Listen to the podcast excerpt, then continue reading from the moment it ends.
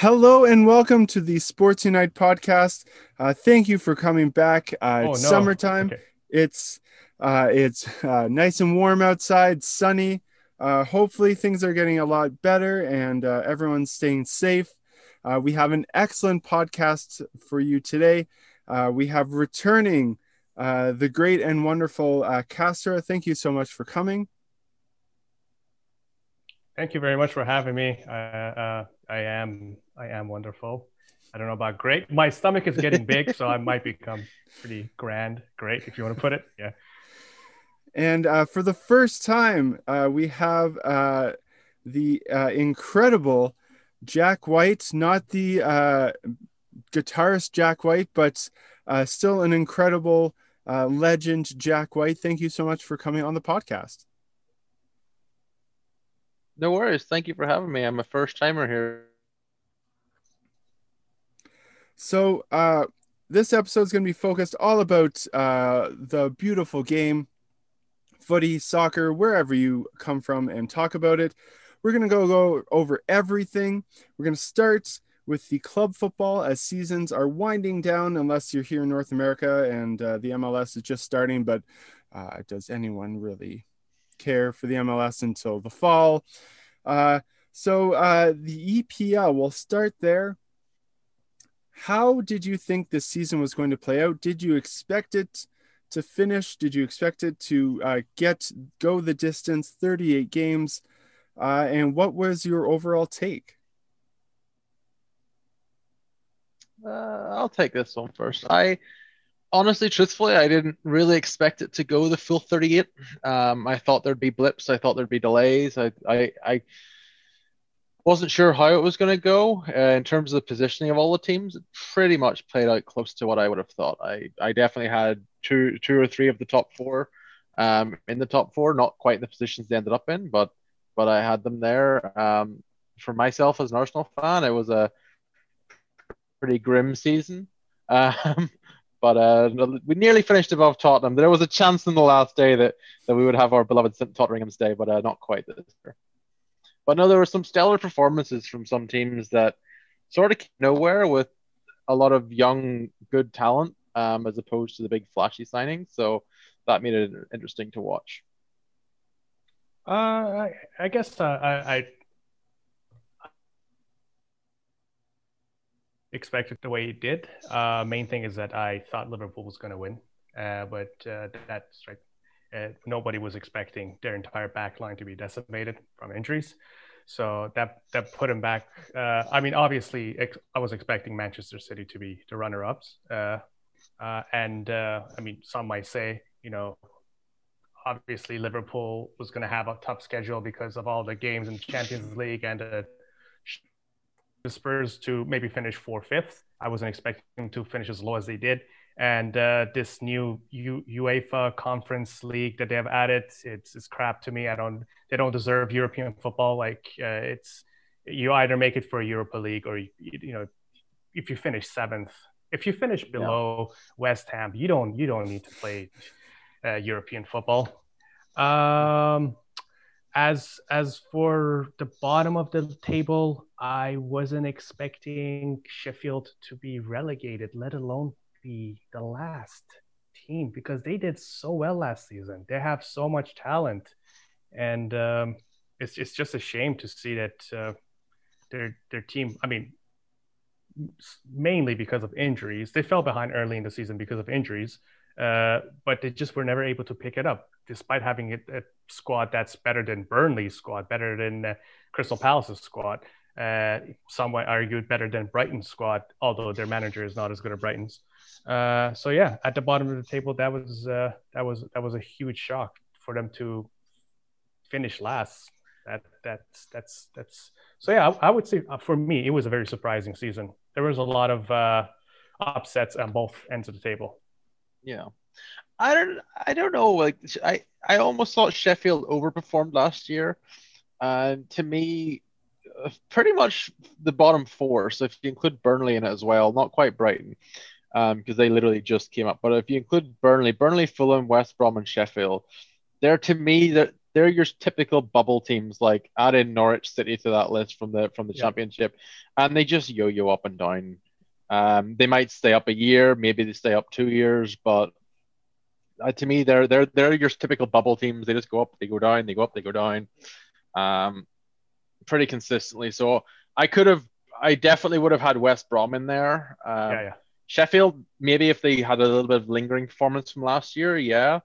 But uh, Fulham wasn't really that big of a surprise either. And like when you concede the amount of goals that West Brom do, like they conceded more goals than Sheffield United. Um, when you concede that many, your chances of staying up are pretty slim. Yeah, yeah, I, I, I agree. I agree with you on those. But as you said, it's it's just the performance last season was so good for a new newly promoted team that I was expecting them maybe to, you know, finish at the bottom, but just not not that bad. Not not yeah. literally the last spot of, of the uh, definitely above Fulham and uh, West Brom. Yeah, yeah. So how does a team, especially? Well, I mean, I guess you could say. It's hard to say because you could blame this year and all the craziness for, you know, Sheffield, for many people overperforming the year before. And then many people saying, oh, well, there we go. That's the team we expected. There, there it is. Yeah. Um, if they were to come back and be promoted uh, at the end of next season, could you say that it was just, you know, a, a blip or are, how do you go from being a bubble team, a constant bubble team, and having, I don't want to call haters, but having the critics always being like, oh, we're you were going to send two down, one up, and then uh, down, up, down. How do you get people to be convinced that you're no longer a bubble team um, other than, you know, stop being a bubble team and moving up and down? How do you uh, get that player to, like, you know, convince, be like, oh, we're, you know, we're a bubble team, but with you, will be a constant uh, Premier League team. I almost, I, I've thought about that before. And I was like, t- to me, you need to go, you need to go young and you need to go internal. Um, I, I honestly feel that because if you're, a, if you're a championship team that gets promoted and you try to get a big player, you're not going to go out and get your Mbappes, your Neymars, et cetera. You're going to get like your Dani Alveses who are like thirty-five, thirty-six looking for one last big payday. Um, you're not going to get like a twenty-four-year-old superstar on the, on the up like that uh, Ellen Hangeland or whatever. You just, even if you throw one hundred million at them, they're going to laugh at you. So, and you're just going to get the sort of the Wayne Rooney's when he went to Derby and whatnot that are looking for that last score. So I almost think you need to go academy and you need to go young, and then you got to show growth. So, like, if you stay up, say you say say seventeenth, you barely stay up, and then the next year you can wrangle out a fifteenth, and then you can wrangle out a fourteenth. At that point, you can start going out and getting some more established players. But I also think a lot of the clubs are scared to go out and spend a lot of money when you come up, because yes, you get the parachute payments when you go back down for three years, but if you don't get back up in those three years, you're in a world of hurt because you might be carrying a, a Micah Richards eighty grand contract or eighty grand a week contract in the championship. That's not feasible because you don't have the T V money. You don't have like it's a, it used to be. I don't want to get specific. I, I think it, I feel like like ten, fifteen years ago, coming like sixteenth or seventeenth used to get you like thirty million in T V money. Nowadays, finishing dead last gets you one hundred million dollars in, t- in T V money. Like the relegated team, Sheffield United, got one hundred million dollars in T V revenue. Next year, they'll get like eighty because of the parachute payments. Then they'll get sixty. Then they'll get forty. So they're banking on, be- if, if they're carrying the same the same salary structure, the same team, they're banking on being able to get back up, to be able to get that one hundred million dollars year after next. Because there's their player staff, their player wages might be ninety. And then next year, if they keep them all because they can't get rid of them, they might be eighty, but then they're losing money on not getting the T V revenue. So I almost think you got to be a little cautious and try and go young, try and go for young, hungry players rather than you can't go out and get a superstar. That's my opinion. Uh, I I also think that, uh, yeah, it, it's, yeah, it kind of relates to that, but I feel like when you get relegated, uh, what your first instinct shouldn't be is that we're going to fire the head coach. We're going to rip everything up.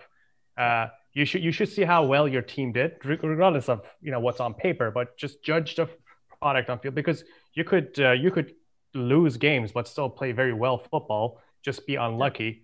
And that's what I know. Norwich was just used as an example of a team that's always uh, you know just yo-yoing up and down, but I feel like this time around they're doing things right, because they didn't get rid of their head yeah. coach once it went down, because they knew to have a young core of academy players, as Jack said, and a great coach. So they held on to that coach. They dominated the championship, and they're coming back up. And next season, I guarantee you that Norwich is not going to get relegated.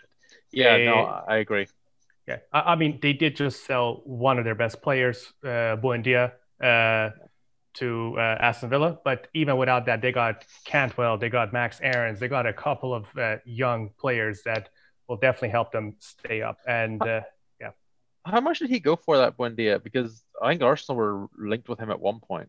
It was yeah, like twenty uh, million or thirty million or thirty-three million uh, plus Ooh. a five million, and Arsenal apparently wasn't willing to put the extra eight million in. Yeah, I, I can. That's a lot of money.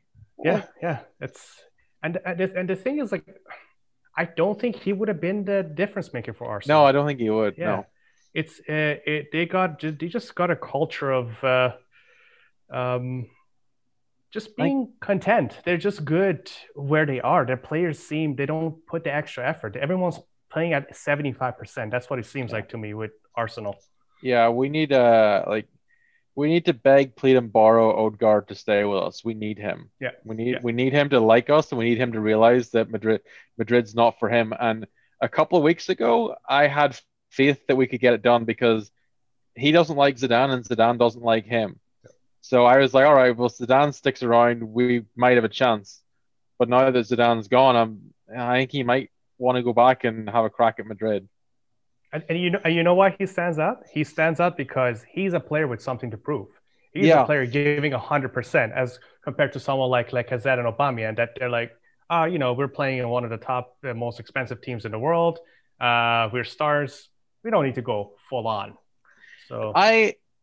I, I I love Aubameyang, but I don't understand Arsenal.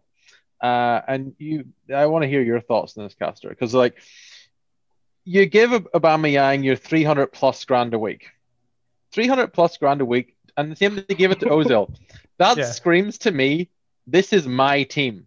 This team revolves yeah. around me, because I'm getting three hundred grand a week, and yet they've played him. They've played him left forward, center forward. They played him right a couple of times when Pepe was out. They don't seem to play him in a position and build everything around him. They just seem to fit him in with, oh, we'll put you up front today, and we'll put Pepe on the on the right, and we'll put Laka on the left, or or or whatever. I'm like, I don't want to pay someone three hundred grand a week unless everything goes through them. Like, I was fine yeah. with it with Ozil at the start with Wenger, because everything went through Ozil. And it's the same with at, at Barca. Everything goes through Messi. You you pay someone that, like, for right or wrong, it's the same at United with Pogba. Win, lose, or draw, Pogba is in the middle and doing his thing. Yep. And I think you need to do that. And Arsenal, they they seem to give him the money because they were scared if they didn't give it to him, he'd leave. But now that they've got him, they're like, what do we do with him? He's soon to be a thirty-one-year-old centre forward a la Henry, on the starting to slow down, where speed and pace is his main thing. And now you're like, how do I adapt him? Where does he go? It it it seems a bit contract mismanagement to me. And that's all throughout Arsenal. Uh, they've yeah man they've they've mishandled so many contracts, to the point where I don't want to make this whole thing an Arsenal podcast, but to the point where, like, they offered Mustafi a new contract and he said no, because he's like, why are you offering me a new contract? You've made it blatantly clear that I am not in your plans anymore. So, no, thank and you. I but suck. The, I yeah. don't deserve this. yeah, but they're just, they offered him a new contract because, like, I don't want to lose him for free. So I'm like, it's the old N H L thing of, I'm going to offer you a contract and then trade you. It's like, I only want to offer him a contract to try and get some money for selling him. But he's like, that doesn't help my negotiating, because I could just go somewhere for free and I'll get a lot more money going for free than I would if I had a ten million dollars uh, transfer fee attached. Yeah. So, but yeah, yeah, yeah. As as you said, that's that's basically what's that's uh, the worst part about how Arsenal's being ran right now. It's it's the their willingness to give money out, yeah, willy nilly, which gives the players more confidence than they should have. Yeah. Now, do you I guys? Just think, oh, go ahead. Go ahead. I was I was just gonna say all of this. Like I, I didn't like Emery. I didn't think that was a really good fit. And I, I as much as I liked him as a player, I. It's the old United with with Ferguson, then Moyes, then Van Gaal, then Mourinho, then Solskjaer, or someone before Solskjaer, I don't even know. But I'm like, you have like one manager for twenty years, and then you just go through a revolving door. I didn't think Emery was the guy. I don't think Arteta's the guy. And as much as people hated Wenger in his last in his last five years, they had a great stat in one of the games. Wenger's last, I think they all played one hundred games. Uh, even Emery. So Wenger's last one hundred games, win rate was fifty-nine percent. Emery's one hundred games was win rate fifty-one, fifty-two or something like that. Arteta's win rate was like fifty-three, fifty-four. Even in Wenger's last one hundred games, when everyone's like, he's old, he's had it, he's useless, he still had a higher win percentage than Emery or Arteta. And quite frankly, I would take him back in a heartbeat right now and go for Operation Youth two point oh. Just do it all over again, because the big, massive players on massive salaries ain't doing it for me. I I love Tierney. I, I love the fight. He's possibly my favorite Arsenal player of the last ten years, um, uh, uh, last five years. He just he he wants it, and like like you say, like yeah. he he's playing one hundred percent. Like, and especially it's more fun now when there was no fans in stands. You could actually hear a little bit of the talk between the players. Like, you can tell he wants it a lot more than some of the other players that are just jogging around a little bit. And uh, I mean, I, I, I, as as you say, we don't want to turn into this into an Arsenal podcast, but just one last thing uh, on, especially on the win percentage that you talked about. I feel like Wenger was a victim of his own success. He yeah. set the bar so high that even though when he was still doing good, when people were saying he's doing terrible, he compared to most coaches at the time. Uh, it it just wasn't to uh, yeah. you know, his early two thousands, late nineties standards no. that he set. So that's basically yeah, he was a victim of his own success, and it's something that we're gonna I'm probably gonna bring back up later when we talk about the Euros and Germany. Yeah. Do you, when it comes to club football, do you do you find that uh, the prestige of some of those clubs uh, is enough to draw players, whereas in other leagues? You know, you have your Montreal Canadiens uh, with the most Stanley Cups. You have Edmonton. You have uh, the Islanders. You have Pittsburgh, who went on dynasty runs. Uh, the Warriors in basketball and the Spurs. You know, they've all been dynasties, but they don't, you know, just because you were a dynasty in the past or have the most, uh, it's not the draw. Whereas football, and then maybe baseball, is the closest comparison to a sport here in North America. Uh, you know, you go to the Yankees or the Red Sox, that prestige. Why do you think that, uh, you know, football has the highest prestige for some clubs that just, you know, you it's like they flick on a light and you see the emblem in a neon sign. You're like, eh, eh? And people are like, yeah, let's go. Whereas, you know, uh, a Norwich City or Watford uh, or for the first time in uh, seventy-four years, you have Brentford coming up to the Premier League. People are going to be like, Brentford, uh, that sounds familiar. Uh, uh, is it, uh, oh, I can't place it. Uh, how is it just the history? Is it just the early success in the team's history? And how do you think that can be achieved in other sports? Or is it like they're just too different?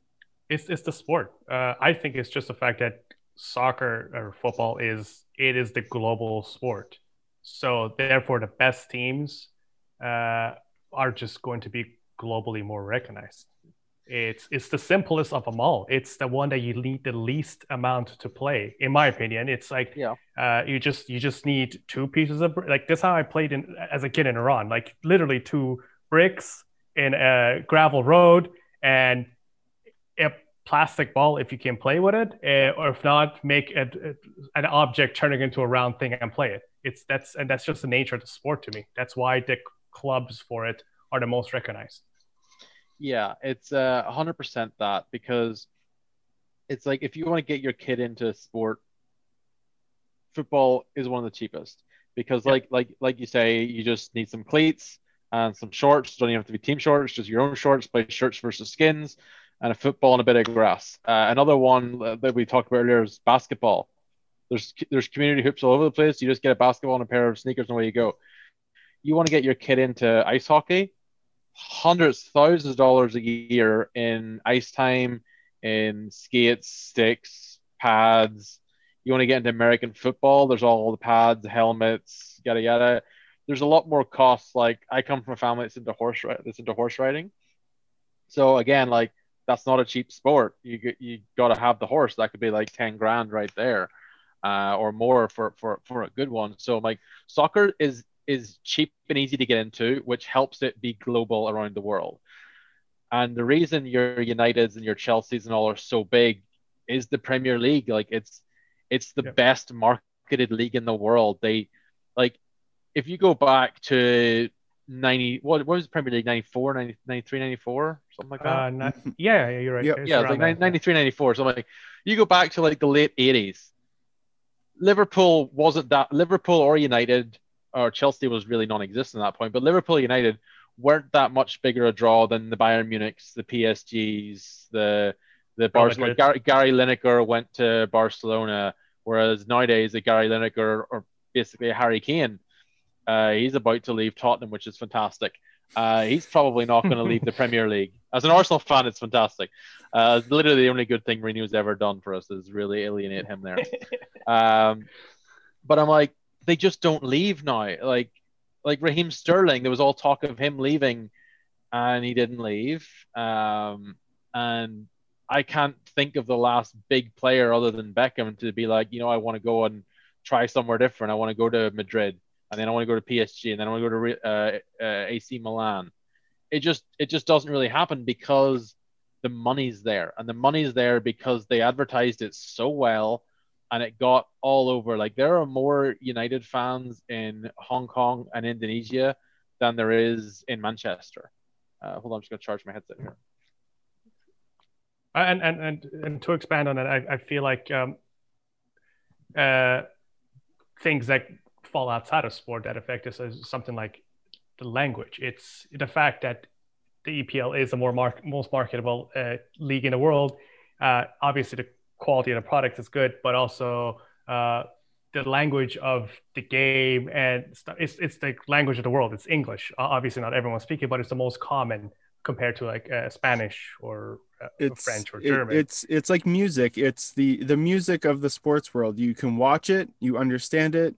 Like Jack said, you need a ball, some cleats. Even if you don't have cleats, uh, you can still play. Uh, you know, maybe shin guards if if you're in a rough neighborhood. yeah. Uh, but uh, yeah, you can watch it, understand it. Whereas, like you know, basketball is getting to be that way too. It's yeah. growing globally. You need yeah. a ball, you need a basket. You know, Doctor James Naismith uh, went down from Canada to teach in Springfield. He used a peach basket to invent his game. And, you know, you don't need much. So that's why I think basketball is growing. Hockey, you obviously need ice. So if your country doesn't have ice, it's not going to not going to translate well. Uh, baseball, you need a little bit more equipment and you need a big playing surface. Um, and it's, you know, it's kind of a unique playing surface. It's not like a field.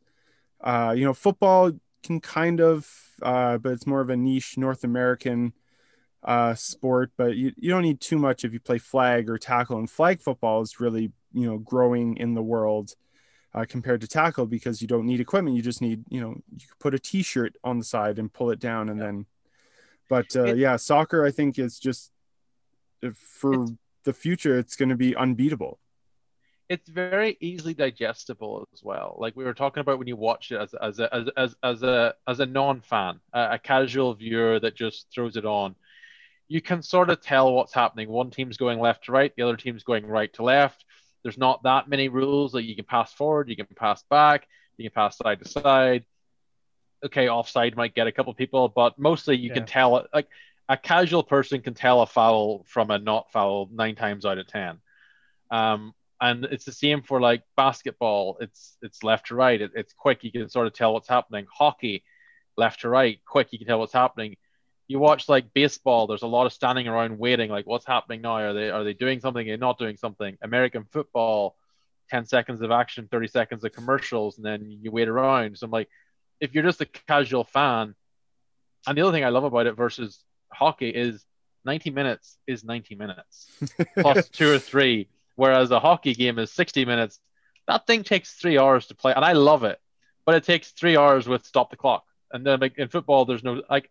I've had Canadian fans like, why don't they stop the clock? Like, why don't they stop the clock? And I'm like, it's it's just how it's done. I'm like, a ninety minute game is probably only sixty-five minutes of actually running around if you think about it, and then there's twenty-five minutes of standing around waiting for a corner or a throw in or or a foul, but. But the ninety minutes is the ninety minutes. So you can tell your mother if you're like, oh, I can't go out. I'll, I'll do that in twenty minutes. There's there's twenty minutes left in the game. You, you're pretty close. Whereas in, in N F L, the last five minutes can take bloody half an hour with all the timeouts and stoppages and whatnot. And the so, commercials. And, and the commercials. And, and, yeah. And I love I love the Super Bowl commercials. But whew. Just the amount of like, in football, you got, uh, I mean, in soccer, you got uh, commercial before the game, commercial yeah. at halftime, and commercial after the game. Almost every other sport, even basketball, which is the second closest thing, yeah. uh, it's it's starting to creep in. It's yeah. if the players are taking a free throw right now, this screen is starting to get split halfway down the middle. There's commercials on the right side while the player's shooting. You try that in football, people are going to break their T Vs and then protest yeah. outside of the stadium. I mean, the, the the only commercials during a football match are the sideboards, and I quite like them sometimes. They have yeah. now, that, now that they now that they, they used to just have like the stationary ones, and now that they've got like the little television screens, they can actually do cool stuff with it. Um, but it used to just be like a stationary one, it'd just be like Stan's Auto Parts, and that was that.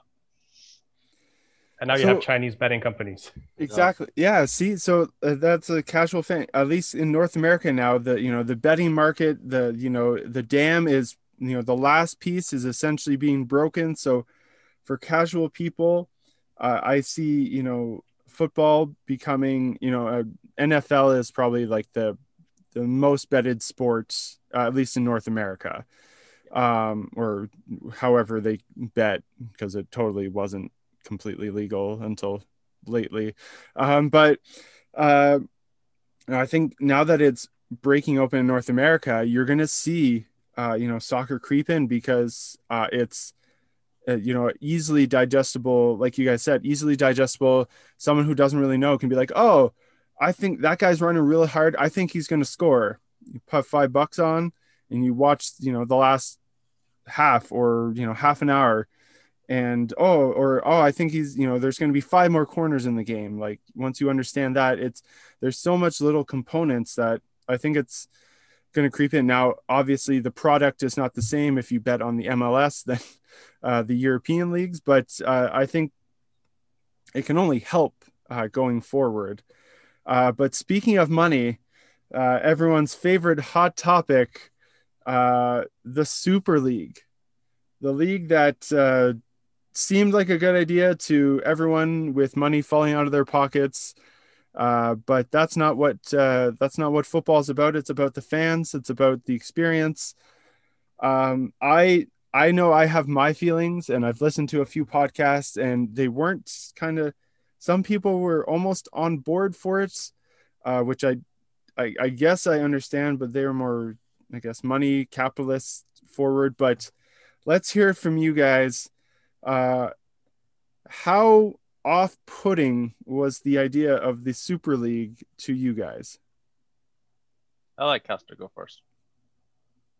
Uh, thanks. Uh, so I, I could I could see the I'm I try to look at it from a fan's perspective first, and from uh, from a fan's per- perspective of someone who doesn't live in one of the countries that these teams are from. So like if you're if you're a Malaysian teenager. Uh, who wants to watch their favorite favorite team, which is probably going to be uh, one of the bigger clubs uh, in Europe.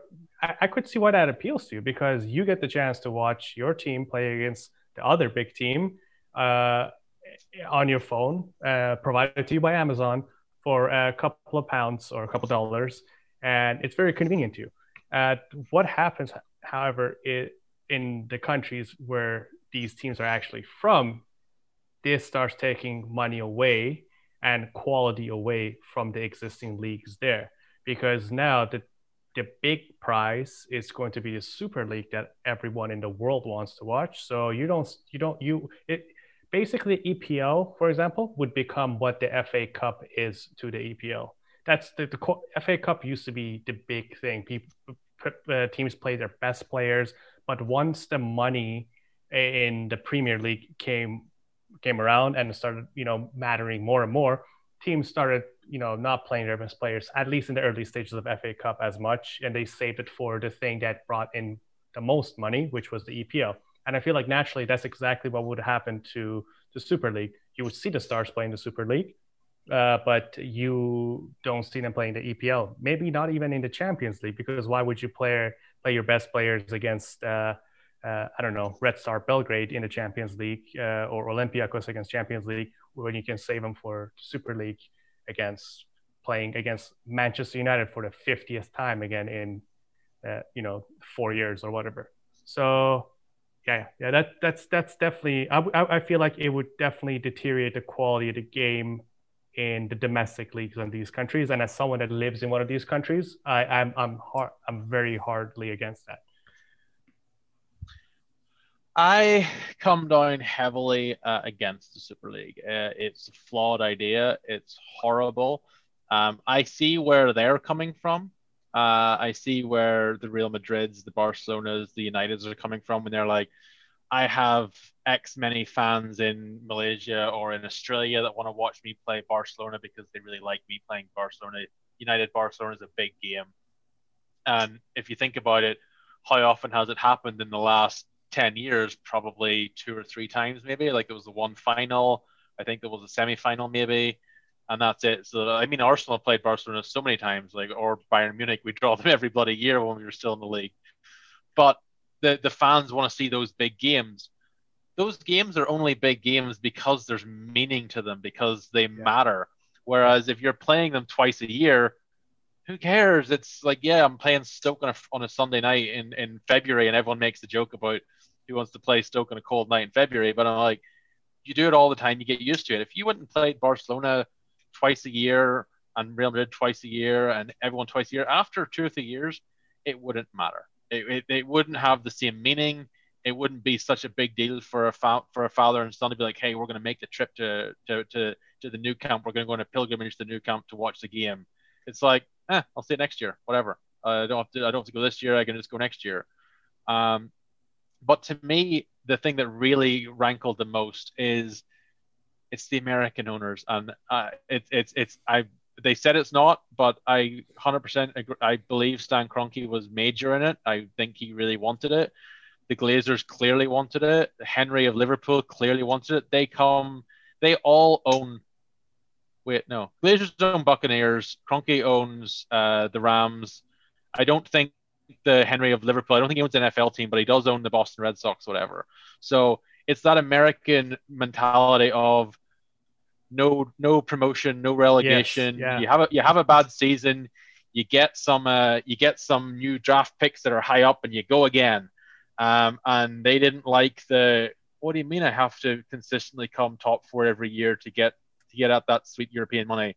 What what what if I have a bad year and, and I put eighty million dollars into this superstar player that doesn't work, and now, I, now I've made a loss. I, I, I haven't made a consistent revenue like I always make in my M L S, M, N, N B A, N H L teams. Like uh, they, they don't want to make a loss. They don't want that threat of always having to be good. They just want consistent, I'm good now, I'm in, you're out, tough luck. I'll play you in the Premier League on the side, but like Castor says, I'm going to play my under twenty-threes because I got a big game in Barcelona on Saturday, so I ain't taking a risk with uh, with with Stoke on a on a Friday night or whatever. So I just think it's it's all about revenue. It's all about them not wanting to take a risk of not being great, and similar to pre uh, financial fair play rules, is that like the raising of the drawbridge. They're like, we are the top twenty teams now.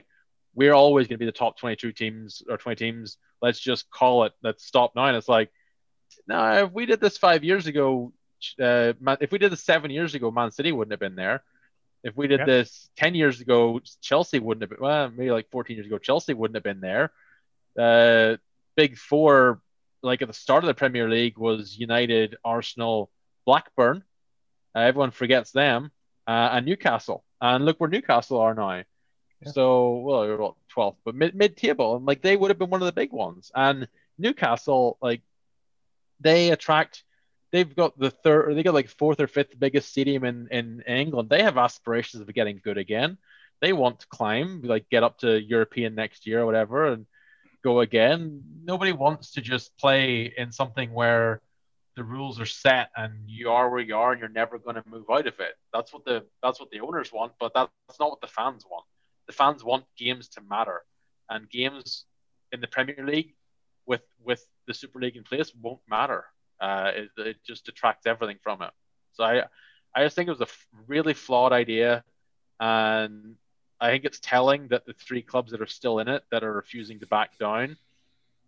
Um, I think it's telling that they're the three that are in the most financial trouble right now. Um, they yeah. they they need this, uh, and they're. I can guarantee you they're going to take the the teams that backed out to court, because uh, they were Man City was the first to back out, then it was Chelsea. Then it was Liverpool, Arsenal, United, sort of en masse. But say what you want, they all signed contracts with the Super League. So they are in. They've already had to pay eight million dollars, I believe it was, um, in the withdrawal fee. Um, but there are also withdrawal penalties that, rumor is, is about eighty million dollars. Um, eighty million dollars a club to get out. And as far as, as, far as uh, Arsblog News has said, they are enforceable. If if if the Super League clubs, if the Barcelonas and Madrids want, and that's why they haven't gone out, because now they're the three that hold the, the other ones to ransom. So this this might be their cash cow to get out of jail free, is take the UEFA penalty, whatever it is, and extract the money from the, what is it, there was twelve clubs and now there's three, so extract the money from the nine clubs to pay you back. That might be their play, because they're like, Barcelona is in dire straits. Madrid can't afford big players and are spending five hundred million on on fixing up the Bernabeu, so they need it. I, I and that's the thing. So I, I have major opinions, but do you think those clubs just got complacent or like tired of the Champions League? Like, oh, we've been here, we want something new? No. Uh, outside of the money, uh, because obviously money drove this up the wall, but that. You know, you have the Champions League, which is why it was created, because people wanted to say, oh, well, what happens, you know, Arsenal, they're the best in England. Well, what happens if they play the best in Spain? Like what's, yeah. And that's the origin of, you know, the Champions League. Like, do you think they just got like, oh, we're here again. Here we go. Cool. Some, some people say, and I, I can see it. Some people thought that this was all, and, and if it wasn't for the, the big penalties for breaking the clause, I would have thought this was a good negotiating tactic. A lot of people were saying that this is the big club's way of getting UEFA to make changes to the Champions League. There are changes that have had to be made for a number of years that weren't made. Um, and they weren't made because UEFA were complacent, because they were like, the money's coming in, I don't need. Prime example is they've recently got a, they've recently just got rid of away goals. I have for years and years and years and years, right back to Oh, probably ninety-six, ninety-seven. Arsenal were playing in a, in a Europe with a Champions, and they won on goals. Might have been Valencia. I can't remember. Um, they went out in away goals, having scored. Um, they went out in away goals in extra time. That's my main thing. Away goals in regular time, fine, but that's what it was. It was one all at, at Highbury, and it was one all in, in Valencia's stadium. And then it went to extra time, and no, no, yeah, it was Valencia first, then Highbury, and then it went to extra time in Highbury. They scored first, and we had, I think it was like eight minutes to score two goals because one wouldn't be enough. One would put them through in away goals, and we didn't get that. We didn't get the goal, so we did go out on just the away goal itself. But I've always thought it's incredibly unfair that you playing first get ninety minutes of away goals. And if things go similar on the return leg, they get one hundred twenty minutes away goals. So I've always thought you can have away goals counting, but they stopped counting in, in extra time. Um, if you want to do it that way, but I think they had their meeting last week and they've just got rid of them entirely, which is better. I, I do like that, because nowadays, like, it used to be a thing where you go to Anfield and you had the Kop and you had the Stretford end at United, and it was intimidating. So if you could score a goal there, it's worth a little bit more than scoring a goal at your home because you're intimidated. But I'm like, if you're paid a, if you're paid one hundred twenty grand a week, you shouldn't be intimidated by scoring in the new camp versus scoring in, in Plymouth Stadium. Like, it, it's your job. You, you do it. Like, you turn up at work and you do your job. Um, so, yeah, so I, I think where I was going with this whole thing is I think a lot of the big clubs were using the threat of the Super League, and they've used it before. This has been threatened a number of years. Yeah. Uh, this is the only time they've actually gone through and done it. But I think they were trying to sort of be like, hey, if you don't do what we want with regards to the Champions League, we're going to go and do our own thing. So you better cut the group stages down and maybe seed me higher up so I don't have to do this, and make the coefficients the last five years as opposed to the last ten years. So yada, yada, yada. So I think this was just a threat that sort of got out of hand. Um, and as an Arsenal fan, I I laughed at the at the at the at the, the hubris of, of the Kroenke and our general manager thinking that we had a right to be there. I'm like, we're not top four. We are we have not been top four for a number of years. Yeah. Um, so it's like, what right do we have? Like Leicester City, like what right do we have to be in this Super League that Leicester doesn't? Leicester have won the league more recently than we have. Um, they almost made Champions League this year. I'm like, they, they are, won the F A Cup. Yeah. They won the F A Cup. Like statistically, over the last four years, five years, they are a better team than we are. Yeah. And what right do we have? I'm like, West Ham. They had a great season. They have a great young team. Like. Next year they can push on. Maybe they can try and get a Champions League spot. And who's who's who's right is it that Arsenal and Man United and Man City are just like, nah, you tried, but we're we're we're the big boys. You're not. Go away. It's it's it's not fair. It's it's it's anti-competitive, and it was just it was incredibly short-sighted. Just looking at the revenue, they just wanted that sweet sweet revenue. And that's the thing. Yeah, it was.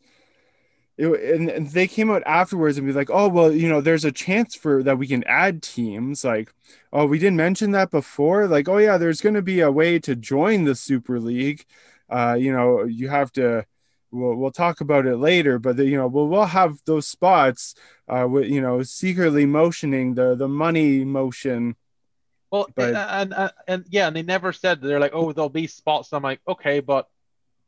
But there's like six leagues going in, or like four leagues going in. This is the Premier League, Spanish League, Italian League, French League, German League. So are you going to have five clubs relegated and five enter, one from each of those? No. So they're like, what are you going to do? Are you going to have two relegated and two promoted? What are you going to promote? Are you going to promote the top German? Are you going to have, or are you going to have like the top German, French, Spanish, English, and whatever fight off in a in a little tournament of their own to get these two spots? Uh, they're they, gonna do, they're gonna do it by who has the most Twitter followers. Oh, probably, probably yeah, some some marketing crap of yeah. uh, measuring how popular of a club is. But that you you guys brought it up. It was money. It was J P Morgan was financing this, an American firm. You had yeah. mostly American owners pushing this from leagues that don't really care about the salary cap. If they do, with a luxury tax, they just go, ah, eh, you're fine, whatever. They're, you know, they're loaded. They can support this. They're bringing the American influence. And that's where, you know, I was listening to podcasts and some people were like, you know, what is this? Like, this doesn't belong in soccer. Whereas other people were like, well, you know, I don't hate it. Like, you can't hate something for being, you know, look, going after money, which is true. Like, that's, you know, the society we live in, but you're alienating your number one priority, and that is the fans. And we saw that in how they you know, protested. They broke some people broke into stadiums. They you know postponed yeah. games. Like, they were super pissed. And it wasn't until you know a few days after all that that people went like, wow, people are angry. You know, they open up Twitter, yeah. they open up Instagram and be like, wow, I would never have guessed this. Because, you know, they're separated. They're not, you know, looking well, Leicester, like, like you said, I, I'm a huge fan ever since they kind of, you know, the feel good story. They came up, they won the F A Cup. Their owner was practically crying for the F A Cup. Whereas, yeah. you know, a team in, you know, for the Super League would just be like, the owner wouldn't even show up for, for that final. Yeah. Well, like, and it was just, it was, it was, it was straight savage the way they did the whole thing as well, because the Juventus chairman, uh, Andrea Agnelli, he is the godfather of uh, the UEFA, the UEFA chairman, uh, what is it, Serafin, some, some, some, some guy, Serafin. He is his daughter's godfather. And when, when, when the UEFA chairman, whose daughter has has the Juventus president as his godfather, called him to say, I've heard rumors uh, of he, like literally Google this story. It is insane. He he calls him and says, I've heard rumors that there's this Super League happening. Is, is there anything I should be worried about? And Agnelli's like, no, no, no, there's nothing you need to be worried about.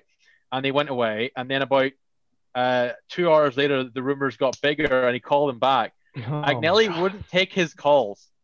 He went radio silence, and this is the day that they announced that. Remember, all the clubs announced this press release at one time on a Sunday night or something. This was the Sunday. He was calling the Juventus chairman. He's like, should I be worried? I've heard rumors about this. He's like, no, no. And obviously in the background, because he stopped taking his calls, he was like, guys, they're on to us. We got to drop this now. We got to drop this now. And that's why they dropped on the Sunday night. And I'm like, you have to be stone cold to lie yeah. to your... To the to the father of your goddaughter. Like, they're clearly friends, but I'm not sure they're friends anymore after that. Yeah, the, the time they did. Now that you mentioned timing, I was I remember like London time. It was like midnight on a Sunday. Yeah, basically. it was it was crazy. It's like, this is insane. I'm trying to go to sleep, and this yeah. is what's and happening was, on my phone now. And it was like the crappiest little one pager yeah. with like the worst graphics or whatever. Yeah. It had no yeah. information, but like it, it, everyone was just like, what, like. The people didn't think it was real. People thought someone made it in Photoshop. Yeah. And then people were like, oh, well, it's clearly rushed. They clearly wanted to beat. There's like rumors that there was a separate other league happening and they wanted to beat them to the punch so that they couldn't steal the thought. Like, so much was flying around.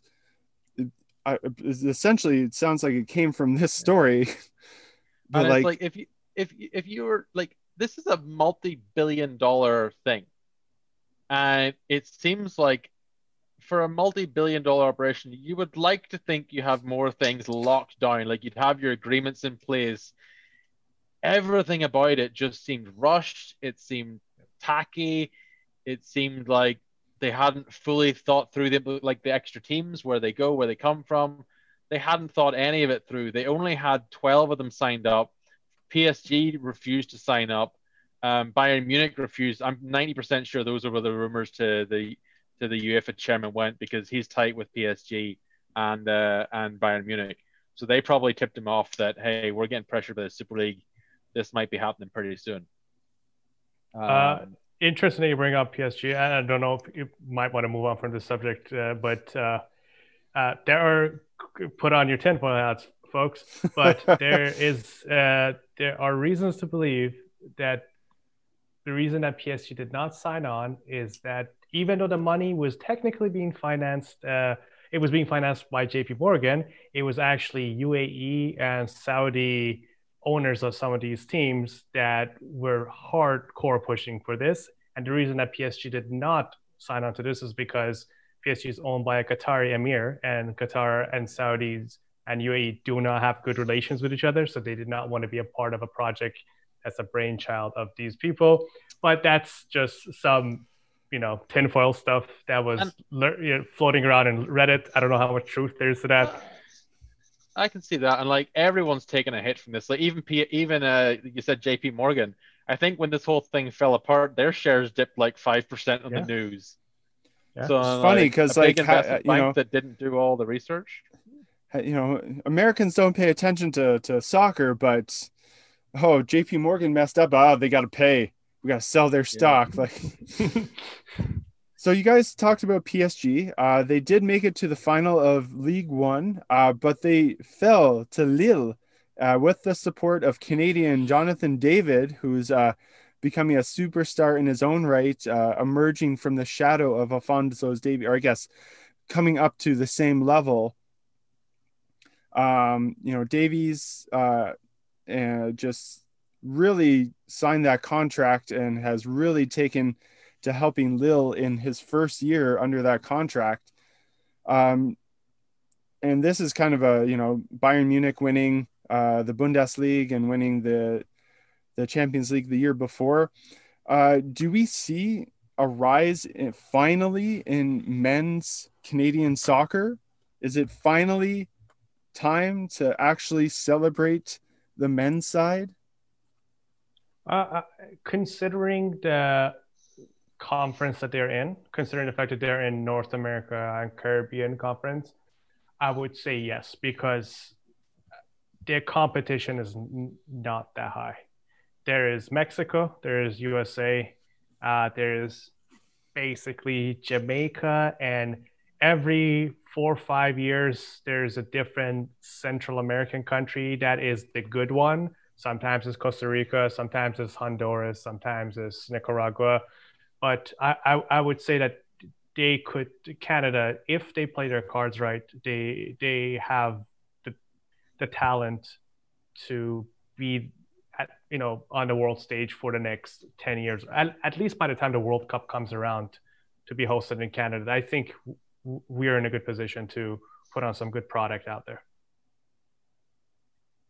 Yeah, I think the, the standard has really got better the last couple of years. Like, Davies was the first one. Now there's others following. I think a key thing will be to, it didn't work out for, it didn't work out for, for everyone. Like, uh, remember the, the, the U S A wonder kid, Freddie Adu, when he went over to Europe, it was maybe too early, but I do think the next evolution will be get them to seventeen, eighteen and get them to Europe, um, where the quality of coaching is better. The quality of games are better. Like M L S, For for all it is, and I I used to enjoy being in Vancouver and going to watch a couple of games for the Whitecaps. My friend Kevin had, had season tickets, um, and I'd go and watch a couple of games. Standard was grim, like, um, and this was what was this like twenty fourteen, fifteen, I'm like, and it would be goalkeeper punts the ball up, it bounces in the midfield, it gets to a striker, he pokes it on and goes for a run. There was no triangles, there was no. Uh, go to the outside, poke up the brink, bring it back to the middle, out, out to the other side. It was either punt and run or these fifty-yard cross-field diagonals from the right back to the left winger, and it was it was it was just horribly slow and technically not very good at all. And I can't play football at all, but I, I know when I'm watching it whether it's good or bad. And it has got better, but I think the next step would be to go to Europe, because you could take the, the Chelsea under twenty-one squad, the Liverpool under twenty-one squad, Arsenal, United, probably any of the top six or seven under twenty-one squads in the Premier League. You take them over to, to the M L S, I guarantee you they'd be a top two, top three team. Like, just oh, yeah. like one hundred percent, sure. like one hundred percent. Like the, the technique is better. The, the tactics are better. They're taught better. Um, so I think Canada's getting better. They've got some great talent. Uh, they've got some very fast players. thirty million people in Canada. There's a, there's a lot to draw from to get some good, good players. Um, I just think it's, it's a lot of, it's, it's like Arsene Wenger used to say, it's like, it's the finishing. Like you, you, you find a really raw player that's got all the skill and you show him, okay, you've got this skill. If you do that, you'll be amazing. Uh, if you don't do that, you'll be average. So you do what you want to do. Um, so yeah, I think the next step will be get them to Europe. There's some good Canadians in Benfica, I, I want to say, I think. Um, that went to, to, to Portugal, to the Portuguese league. So yeah, this European finishing schools where it's going to be, and get them there from seventeen onwards, uh, and then yeah, you'll flourish. Do you think the uh, creation of the Canadian Premier League will assist in that, getting more eyeballs on Canadian talent? Uh, because, like you said, it was you know there's been a you know, so, so much going on with the N A S L and the U S L and just teams in Canada, the not, and the mismanagement of those leagues. And then, you know, they finally went, let's just make our own league. And, you know, we'll be obviously under the M L S, like we're not going to be that, but you know, getting more Canadian talent out there to progress, maybe be picked up by an M L S team or, you know, a European team or, uh, you know, one of the lower league teams that potentially could, you know, rise up. Um, do you think that that's what they were going for in the creation of the Canadian Premier League? I think so. I, I think the the creation of the Canadian Premier League is to bring up the average talent, to bring up the average level across the country. Um, playing playing Canadians versus Canadians, you're gonna get better um, than, than than than not having league. Any league is better than no league. It'll bring up the average talent. It probably won't allow the the the elites to to thrive, like your your really good players. They'll want to at some point push on against better talent. Um, but it will bring up the average and it will allow you to see who the elites are and better separate them out, and get that could be a good feeder system for some of the M L S teams or for some of the European teams. Um, so it'll it'll bring up the average the average talent level. I don't think it'll it'll make any of the elites excel against the the international um, as much as other other places will, but it'll definitely help your overall um, structure of, of Canadian football for sure. Yeah, it, it will definitely help, but I, I do still think that there is uh, there's a lot to be done in terms of marketing for the sport as a whole uh, in North America. Uh, I, I still feel like it's quite niche, uh, and uh, uh, I, I guess it is in the best position it could be right now. The fact that it's in the summertime and the only other sport, or summer and fall, and the only other sport he has to compete with is baseball. Uh, that helps it a lot, but even with that, it's not popular. When's C F L back though? Is, is when's C F L back? Is it back in the summer as well, or is it a summer sport? It's late summer, right? It starts yeah, late it summer. usually yeah. starts around. They like to start games around Canada Day and then yeah. lead into yeah. November. Yeah, so I'm like, it, it, it's in a good spot. But like football or soccer traditionally is like the fourth sport in Canada. You've got like, you've got your you've got your ice hockey, then you've got the Raptors, then you got the Blue Jays, and then you're really going between soccer and C F L for which is the sort of fourth sport. Um, so. It'll help. It'll help raise the profile of that, and and like like like Castor said, playing in the summer when there's less competition, there's no there's no N H L, um, there's no N B A. You have M, you have M, MLB, but really the fans that are going for M L B are probably not the same fans that are going to go for uh go for for soccer. Are we? And, and one, uh, sorry, go ahead. Uh, I was just gonna. So, you know, Castor, you were around for when Vince Carter was, you know, at the height of his popularity in Canada, like Vinsanity. And, you know, we saw now Canadian basketball has kind of risen up, all these players, you know, Jamal Murray, Andrew Wiggins, uh, because they saw Vince Carter play. Do you think maybe that players like Alphonso Davies, Jonathan David, we can kind of have, not to the same extent because it's not, they're not playing on a Canadian team, but like we, we can kind of have that same effect on soccer? Oh yeah, definitely, definitely. It's like having someone that uh, the world, uh, you know, world-class players that you you can be proud of saying, yeah, that this is a Canadian soccer player. People can't people can't dunk on Canadian soccer as easily because you can just say we got Jonathan David, we got B, we got uh, Davies, these high-quality players. That definitely helps, but. Uh, Uh, and this this is a personal opinion. I do feel like if um, if we try to tie it a bit more into a nationalistic thing, the sport into a nationalistic thing, uh, by bringing teams of the status of Vancouver Whitecaps, the Mon- uh, Montreal Impact, some way Montreal Football Club, Montreal this... Football Club, yeah, okay, uh, uh, uh the Toronto F C, if if if we actually create a Canadian league with those teams in it, and then there is the uh, North American Champions League equivalent where they the best of Canada compete with the best of America and Mexico, I feel like that will help the game more in each individual country rather than uh, as compared to the system that we have in place right now, because it it, it will make it feel slightly uh, more of a national pride thing rather than a city pride thing. I don't, I don't yeah. know. Yeah, that because that's what's that's what's working in Europe. That's what. So I feel like that's the model we should emulate in Canada. I, I think. Well, they they have the the the Champions League. They've kind of rebranded it now, so there's like different ones, and there's the Canadian Championship where, you know, the smaller clubs from, you know, Hamilton, like Forge F C, uh, you know, Athletico, Ottawa. Um, I'm trying to. There's so many limited teams uh, that I care about in the C P L, but uh, you know, they they eventually move up, and then the kind of the the winner of those would play.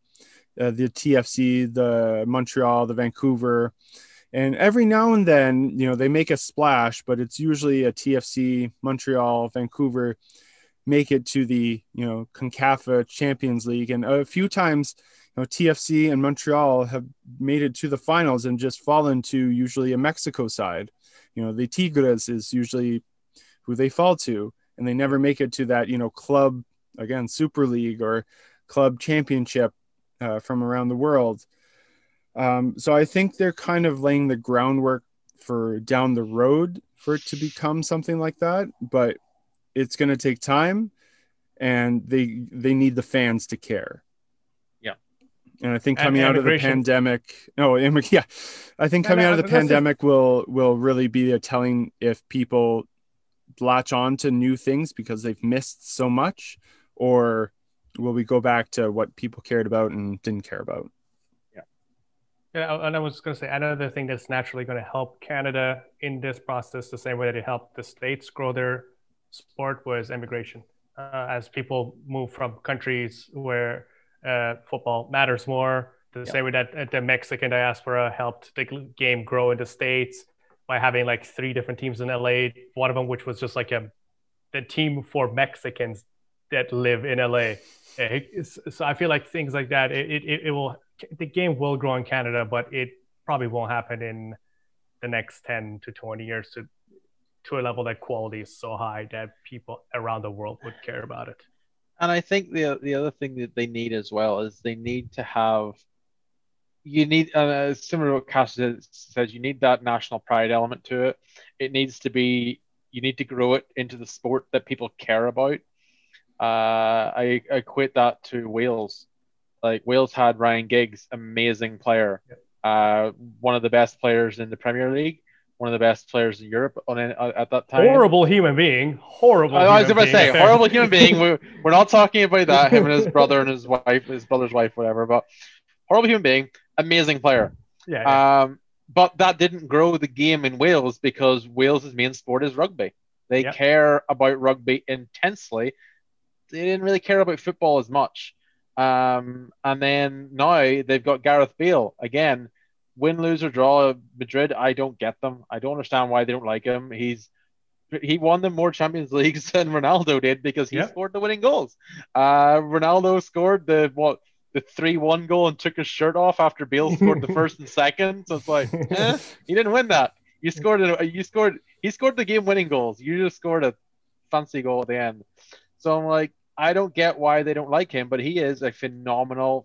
Even Tottenham, like I didn't realize how many game, how many goals he scored for them. It was a lot. It was like twenty goals in half a year or whatever, and he's out injured twice. So I'm like, nothing to be sniffed at. Um, but again, that doesn't really drive it in Wales because they prefer rugby, so it's it's yeah. not their main main thing. And I I just worry that that's what you may end up getting in Canada, where it's like. Yeah, Alphonso Davies uh, and the other guy, they're, they're doing fantastic.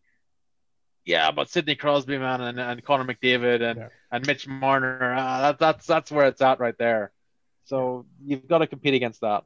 And so, and, and that's the thing. In, in Canada, hockey in particular matters. So like it's that yeah. it's our sport. So it's going to be hard for any other sport, not even just soccer, any other sport to reach a level of the national passion that that sport reaches. I, I will say, you know, it's a a yearly pastime. Uh, you know, this year especially having the Canadian division for hockey, everyone was so I hyped. I love that. That was so fun. Um, I, I, re- I kind of hope they keep it for a while. I recently listened to a podcast where they talk and they were just like, "Oh yeah, I'm tired of it." I'm like, "What have you been watching?" But, but you know, the yearly pastime that Toronto eliminated You know, everyone's, you know, burn the city down. No one knows what to do. I do sympathize for Leaf fans, those regular listeners. You know, Alvaro is still, uh, you know, weeping in a corner. We, uh, we, we say our condolences. Um, but I... it's, I, I think that soccer is, I hear about soccer in the, the main media. I guess it depends what media you follow, but they are talking about these players and, you know, Canada's in the midst of a World Cup qualification. And even during N H L playoffs, they're still talking about it and not like the last, you know, thirty seconds of the program or, you know, a, a sentence at the end of the report. So I, I do think we're, it's growing. Uh, but like you said, yeah, uh, you know, it, it's never in our lifetime. I imagine it's never going to eclipse what hockey is right now. Yeah. And that's yeah, okay. I mean, it, it, it, it's that, tough when that's the national identity. Like it, it really is. Like everyone, everyone knows the golden goal. They've they've seen it all. The the, the miracle on ice. It's yeah. it's wrapped up in Canadian culture.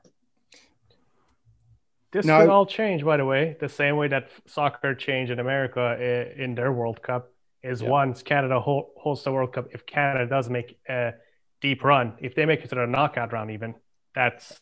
That's going to help the game immensely. Yeah. Well, and that's the thing. So, you know, uh, there's all this young talent. Everyone's talking about like, oh, twenty twenty-six, when it's here in North America, like that's what our target is.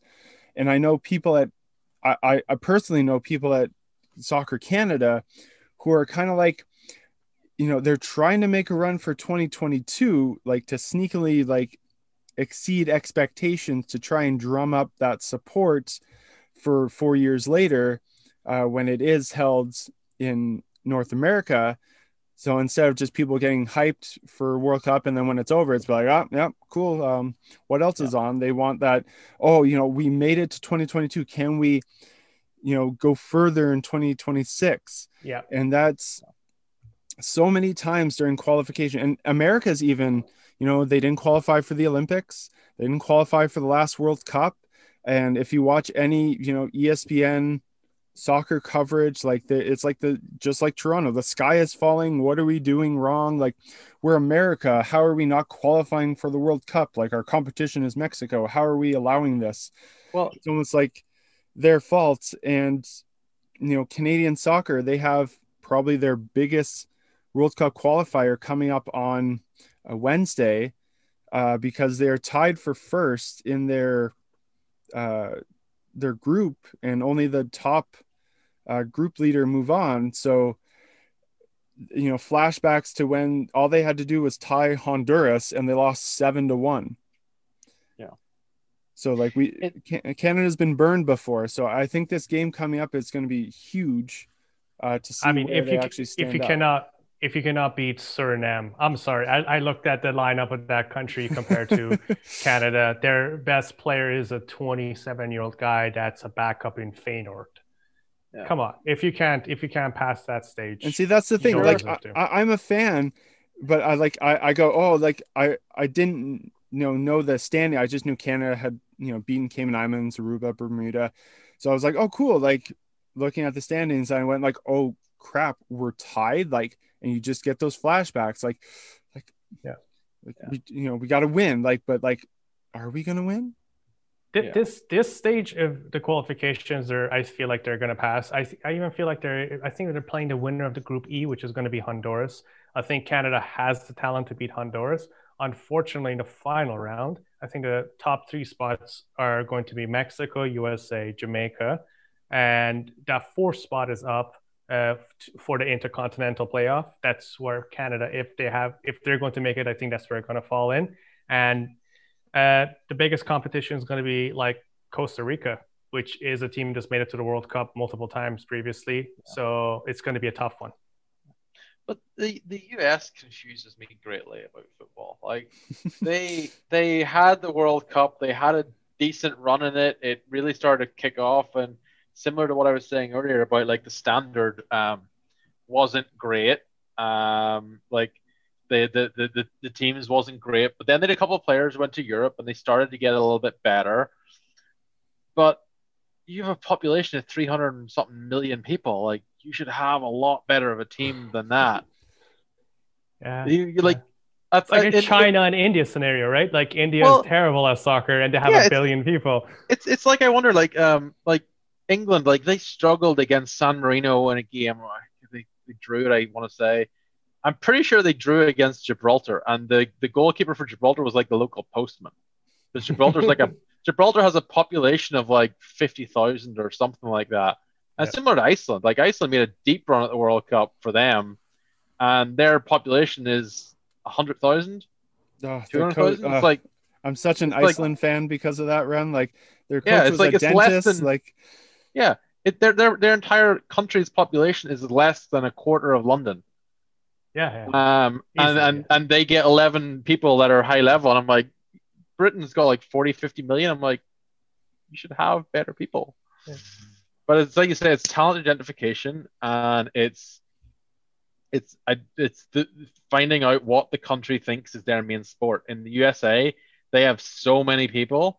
They should be really, really good, but they care about N F L. They care about baseball. They care about the N B A. Um, you get a young kid at sixteen. It's like, what do you want to be? Do you want to be uh, what's the big American Clinton something or Donovan? Brandon Donovan, Donovan? yeah, yeah, oh, Donovan. Cl- oh, you're thinking of like Clint Dempsey, Landon Donovan. Clint Dempsey, yeah, yeah, there yeah, you go. Yeah, yeah. yeah, Landon Donovan, Clint Dempsey. You get, you get a kid. Do you want to be a Clint Dempsey or a Landon Donovan, or do you want to be a LeBron James or or a Kyrie? It's like, I want to be a Kyrie. I want to make like eighty million, not two or whatever. Yeah. So it's it's just the the money's not there for even golf's getting more people than soccer in America right now because the money's just crazy. And yeah. here in Canada, anyways, and the United States, the women have outperformed immensely uh, year after year for decades now. And I think at least for the American women, it was hosting the World Cup in ninety-four yeah. and, uh, you know, winning that dramatic penalty kick. And, you know, we we have our own, you know, Christine Sinclair, the the most goal scorer in women's history. Um, now, you know, this is, it's almost like the, you know, the new regime, at least for Canadian women's soccer, is coming up. We, you know, the Jordans, the, the Jesse Flemings, the, you know, we have a young, solid core now, and, you know, the old veterans are slowly going away, you know, the Christina LeBlancs, the, um, oh, I'm blanking on all their names. I can picture them, but like, they've been a staple for Canadian soccer for, since the year two thousand.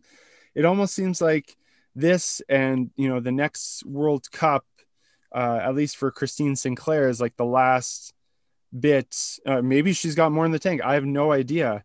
Uh, she's been around for so long. I don't know. She's still playing at a high level. Um, but like, do you think this is the year, the Olympics? It's like the Olympics for, for the women and the World Cup are their two big tournaments. Do you think this is the year we finally get over the hump and, you know, beat the U S? We we should have beat them in London, uh, except for that bogus six-second goalkeeper stupidness. We we had that game, uh, and then, you know, we fell to them again, winning I bronze. About that. Uh, I was I was driving my car, and I was like intensely listening to the radio, listening to the game, and I almost drove off the road. No one ever gets called for that as well. Exactly. Like, it, like there I, are so many Premier League keepers that hold it for more than six seconds, and no oh. one. And it's it's it's the same as it's the same as the, the one that always gets me is like the stealing twenty yards on a throw in. It's like, no, it was like near the corner flag, not near the halfway line, and they run up and they pause, and they run up and they pause, and they run up and they throw, and I'm like, get back, get back now. But no one ever calls that, and I I remember that as well. I was like, oh, that's a big game to call a six second for. And it obviously, it, you know, you you there's so many excuses, but there there are calls that take the wind out of the sails. You know, the New Orleans Saints, where they had pass interference, um, and you know, you know whatever. Oh, they had a chance to win the game, but there, if you've ever played a game, a sport, you know, there are calls that just take everything out of you, and you have to regroup, and there's just really no way to come back from that, and that clearly was was that. Do you, is this the time that we can finally get over the hump and beat and, you know, win gold, beat the United States. It'd be even sweeter if you beat the United States on your way. But, um, you know, they seem to be the, to the Toronto Raptors, the LeBron James of soccer. You can't get past him until he leaves. And then, oh, look, you win a championship. Uh, is this, is this the time that other countries catch up uh, against the, the women's national team? I, I don't know. I think this is this is a good year for them. Uh, I was literally just on Wikipedia there looking up uh, Christine Sinclair's stats. Sweet Lord. Nearly two hundred ninety-seven caps, one hundred eighty-six goals. It's a hell of a record. It, she's, I, I I would love to meet that her. Is, like, that is she's a just, hell of a record. She's just an amazing athlete. Just, and this has to be her, one of her last hurrahs. She's thirty-six it, now? thirty-six, no, thirty-seven. Exactly. This yeah. and the, the World Cup, I believe, got pushed to next year. It was supposed to be yeah. this year. So, like, you, you have that on the horizon. As long as you can do it, I I mean, you, you could do. You got to go all out for it. Yeah. So, like, and, you know, other teams, you know, uh, I, I got to, I was fortunate enough to see the Americans play in twenty fifteen in a quarterfinal game, and just, like, they were on another level compared to everyone else. And just, I, I think they're, you know, they're, they're, you know, Abby Wambachs and uh, the, their core has, you know, gotten older and, you know, seem to be close to, just like Christine Sinclair, almost, uh, you know, ready to retire or not play, be able to play at um, that high level. And I've seen other, you know, they lost uh, the last World Cup, the the Americans did, to uh, uh, Japan. So, like, yeah. is is their reign as just like the, oh, you're the LeBron James of women's soccer, you know, how it's going to be really hard to compete. Is it, is it time, or is it like, you know, Canadian, uh, is it like the hockey, the, you know, it was always American and, and Canadians in the finals. It, have other countries caught up? I think other countries have definitely caught up. Um, definitely got stronger. But it's close. It'll be a good one. To be honest, uh, my my my knowledge of women's uh, football is very limited. So, I mean, uh, yeah, I, I can't really chime in on this one. I, I'll I'll I'll watch it when it's on T V, but I don't know the name of players or. The... I follow I I follow a couple of I I follow the Arsenal ladies team. Um, I love them. They're they're doing way better than the men's team are right now. Um, and I follow a couple of the Canadian players that, that have made the trek to Europe, like the the what's the new uh, superstar uh, Jordan Huitema. Yeah. Uh, she's like what twenty years old, nineteen. Mm-hmm. Is she the one that plays for Lyon? Uh, no, uh, P S G. P S G. No, um, I yeah. believe. Uh, uh, Credit, uh, I'm gonna Buchanan is her last name. She plays for for Lyon over in okay. uh, Credisha, I think. Yeah, is her first name. But yeah, she's an amazing defender. Like she she's really the the captain of the backstop for the women's team for sure.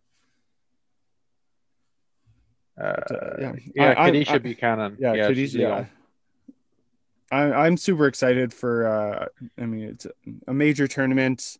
Uh, it's a chance for the you know women to to show that uh, they can, you know, they're still a lot better than the boys. And but uh, speaking of international tournaments, the reason why you've all tuned in, uh, the mini World Cup as they call it, uh, the Euros, just like the Olympics, Ooh. They're still calling it the Euro twenty twenty. Boo, Eurocentric. In twenty years, people are going to be confused why the Euros were called Euro twenty twenty and the Olympics were called Tokyo twenty twenty when they weren't played or took part in that year. But uh, that's for the future. You can sit around the fireplace and tell stories about how we uh, we uh, survived, survived so far. Yeah. um, going into, or first off, how excited are you guys for the Euros? Are you just excited for a major international tournament, uh, or do the Euros genuinely excite you? Uh, genuinely excite me. I I really I prefer the Euros um, to the World Cup, truthfully. Um, I just think a lot of the matches are closer, um, especially in the group stages. Uh, you go to the World Cup and you get like your Argentina's versus your Chad or Papua New Guinea or whatever, and it's like nine one, eight two. You get a lot of you get a lot of blowouts. Um, so I always find the the Euro, Euros are a lot closer. You don't get as many blowouts. I know you were just looking looking for a ridiculous example, but the day that I see Papua New Guinea in the World Cup, well, that's, yeah, I mean, that's that's that's one.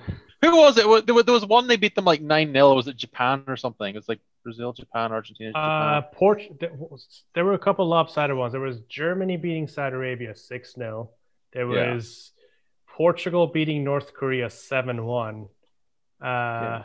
But yeah, they're, they're, yeah, they're def- I, I see where you're coming from, because I mean, you, Euro- you also you also get the semifinals, Brazil versus Germany, which is a blowout as yeah, well. Yeah. But the, in the in the group stages as well, you get a lot of really lopsided ones, and I just yeah. I don't I don't see that as much, and I just think that leads to a lot closer groups where you can have, and you historically have had, big teams not make it out of the um before. So I I really think that's going to be. Be good. Yeah, because like teams like San Marino or Luxembourg, those teams are filtered out qualification level, so they don't make it to the actual competition. Yeah, I see where you're coming from. And I suppose what we'll get to when we go through the groups, but like there is a legit group of death in this oh, yeah, European yeah. the European Championships. Yeah. And I was like, always it, a group of death. I I I be, I believe the winner is in the group of death. I firmly do, but I'm like one of the big. I would have if you put them in any other group, I would put. Three of these teams in the top four, top six teams easily. And yeah, one of them's probably going to go out. So yeah, and yeah, so much has changed. You know, we added an extra year. So it's been five years since the last one. Portugal finally, you know, Ronaldo injuring, the the crying, the, the you know, he finally wins a tournament. He hops around and uh, relying on his supporting cast because he did get injured. Uh, I, I guess legitimately, not, you know, kind of, um, you know, we had an Iceland upstart Iceland team uh, make it to the Euros last time. They didn't qualify this time. Uh, the French uh, were just two years too early, you know, winning uh, the World Cup later on. Uh, it just their storylines. Uh, are there any storylines, or are we just kind of? Uh, I personally don't know of any major storylines going into this year other than like what the tournament has given us, like a group of death, the new debut teams, uh but like there's no uh, other there, than there, they were there are two there are two yeah, to okay, keep yeah the uh, main one is uh as they say here, football's coming home, because uh the uh, finals yes. is in in the England. And are if... they still is that the plan to still have so many different countries? Yeah, yeah. I, I know. Yeah. I know. Over in Europe, it's a, a lot different than here in North America. But I know there was some talk, like maybe we'll scale it down to like eight or, you know, just four. Um, but they they're still going ahead with the. They're, they're going in the group stages. They're going with it being all over the place. I feel like uh, if another, because like for example, they had the Champions League final that was supposed to take place in Turkey, but. At, at two weeks before it, it was very clear that Turkey's in not the right place to be. It, their numbers were going up. Their vaccination's not good there. So they quickly made the decision. And they, my understanding is that they have backup plans for each place. So if something yeah. falls through, there's a country to go through. But that is, as it stands, they're going to have it the way that they planned. And the United Kingdom is the best in Europe for vaccination. And yeah. uh, so I feel like the finals will be held here. Uh, as for people being able to travel in to watch it, that might not happen, uh, depending on what the cases are. Uh, but yeah, that's that's one thing to keep in mind is if if England wins it at home after this whole yeah. pandemic crap. With and, a really good young team as well. Like, yeah, they have exactly, a lot exactly. of really exciting players. And like they've had the fancy golden generation of all the superstars. And now I think they're just going for legit athletes, good good defendable players, not going for the big names. Just they've got a couple of big names, but just real good players. They had already had a bad injury though, which which kind of sucks. Um, one of their best uh, defenders is already out.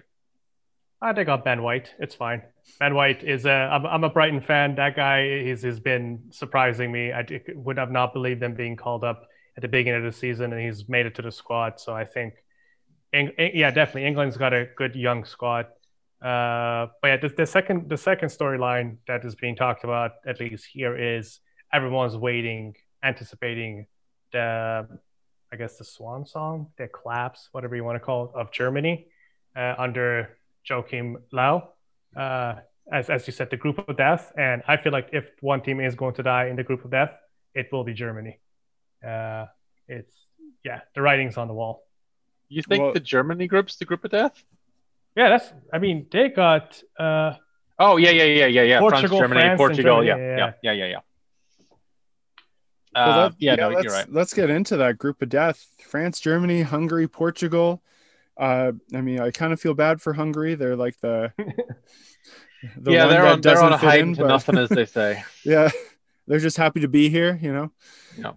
Um, but yeah, is it a coin toss for the other three matches, or, or is it really going to be, you know, can Germany actually, like the yeah they're they're on their the rebuild stage, as we say here in North America. Uh, Does it turn into a group of death, or is it, you know, Germany is just that name everyone hears and goes like, oh yeah, Germany. And then they watch them play and they go, oh, Germany. Okay. Yeah. No, I, I actually have Germany ahead of Portugal. Oh, wow. Okay. Yeah. I have, uh, I have, I have France, Germany, Portugal, Hungary. Um, I don't know. I just, I, I don't. Ronaldo's getting old. Not I love it. Hot takes all day. Hot, hot takes. Here we go. Even hot takes. He's. I don't know. I. I. I can't see it being the one man show like it was last time pre before his injury. I think he's going to need a lot of backup, and I. Germany's definitely in a rebuild, one hundred percent. But they have some strong young talent. They always have. Um, I want to say Marcus Rüss is back again, not injured for the first time in a long time. Euro spot. Um, but yeah, I they've a lot of young talent that that's really exciting. So I'll give I'll give them the benefit of the doubt on that one. That they'll they'll get past Portugal. I, I agree I agree with you on the fact that Ronaldo is probably past his prime. He's on his way down, but that the rest of the squad, I still feel like they're strong enough. Like Bruno Fernandes won the E P L Player of the Year. That's he's on their team. Diogo Jota, the star in Liverpool. Uh, got Pepe. You got Joao Felix. You got uh, Neves.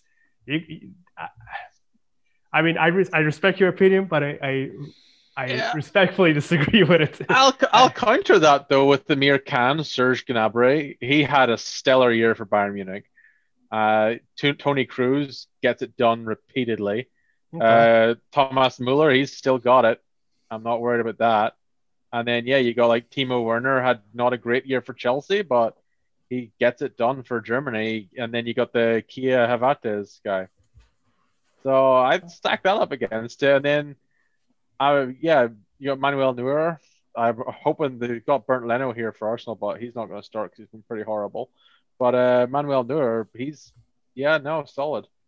Defenses where Germany's not great. Like they've got an old Matt Hummels. Um, and they've got the, uh, what's the Klosterman or whatever? He's pretty all right. Uh, Antonio Rudiger from Chelsea? No. Um, okay, you might be talking me around here, actually. Their defense is not as good as I thought it was. Their midfield, their midfield and forwards, though. And they got a coach on his way out. So the vibes is kind of weird. Everyone knows he's leaving. It's not even a matter of if he performs well after this tournament. It's already been agreed that he's leaving. So I feel like that kind of affects the team's chemistry if you know this is your last yeah. one, so yeah, it could be win it for him though. There's always that mentality. But but Some something people... we both agree on is that France is going to France is going to win. France, yeah, France yeah. is going to win that group, uh, hundred yeah. percent. Unless something tragic happens, but they just they're such a strong team. Well, I mean, we might as well get into it. So uh, we'll start, I guess, work our way bottom to top. So Group F, Group of Death. Uh, I mean, I think across the board, we all have France winning it. Um, yeah, I'm not, I, I don't know about Portugal anymore. Like, they were always talked about with, you know, because of Ronaldo and, but I, I just don't, I'm not wowed by them. Uh, I guess I never really have been, but they don't wow me. So I, I can see Germany squeaking. I can see it coming down to, uh, you know, depending on how it plays out. I know France plays Germany first. Um, the, so the Germany-Portugal game, so their second match, that I think will be the decider on, I mean, that's not really a, a hot take or a profound analysis. So, oh, this game's really going to determine who goes for, obviously, of course it does. But um, I, I think that that one, you know, looking back, If, if even if it's a tie, that could, you know, play ramifications, you know, goals scored, that uh, whatever happens in that match is really going to set the tone for those two teams.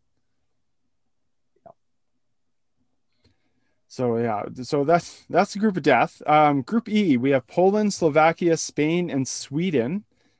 Uh, I like Poland. Uh, I've always had a soft spot ever since the two thousand two World Cup. Um, no.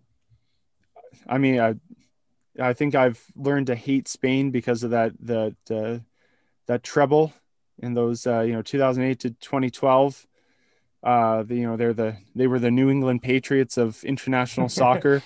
Yeah. Uh, so you just, uh, uh, and I, you know, I kind of like Sweden. How can you not, uh, you can't go against Zlatan. So, I mean, even if he's not playing, you can't still go against him. You come to your house yeah. and he does something. So uh, his I'll ghost put it, is ha- haunting you. Exactly. I'll like, put it out I, on I the like, internet. I, you know, Sweden will uh, go ahead and uh, I mean, Zlatan, you're always welcome at my house. Uh, I'm sure you already know where I live because uh, you know everything. Uh,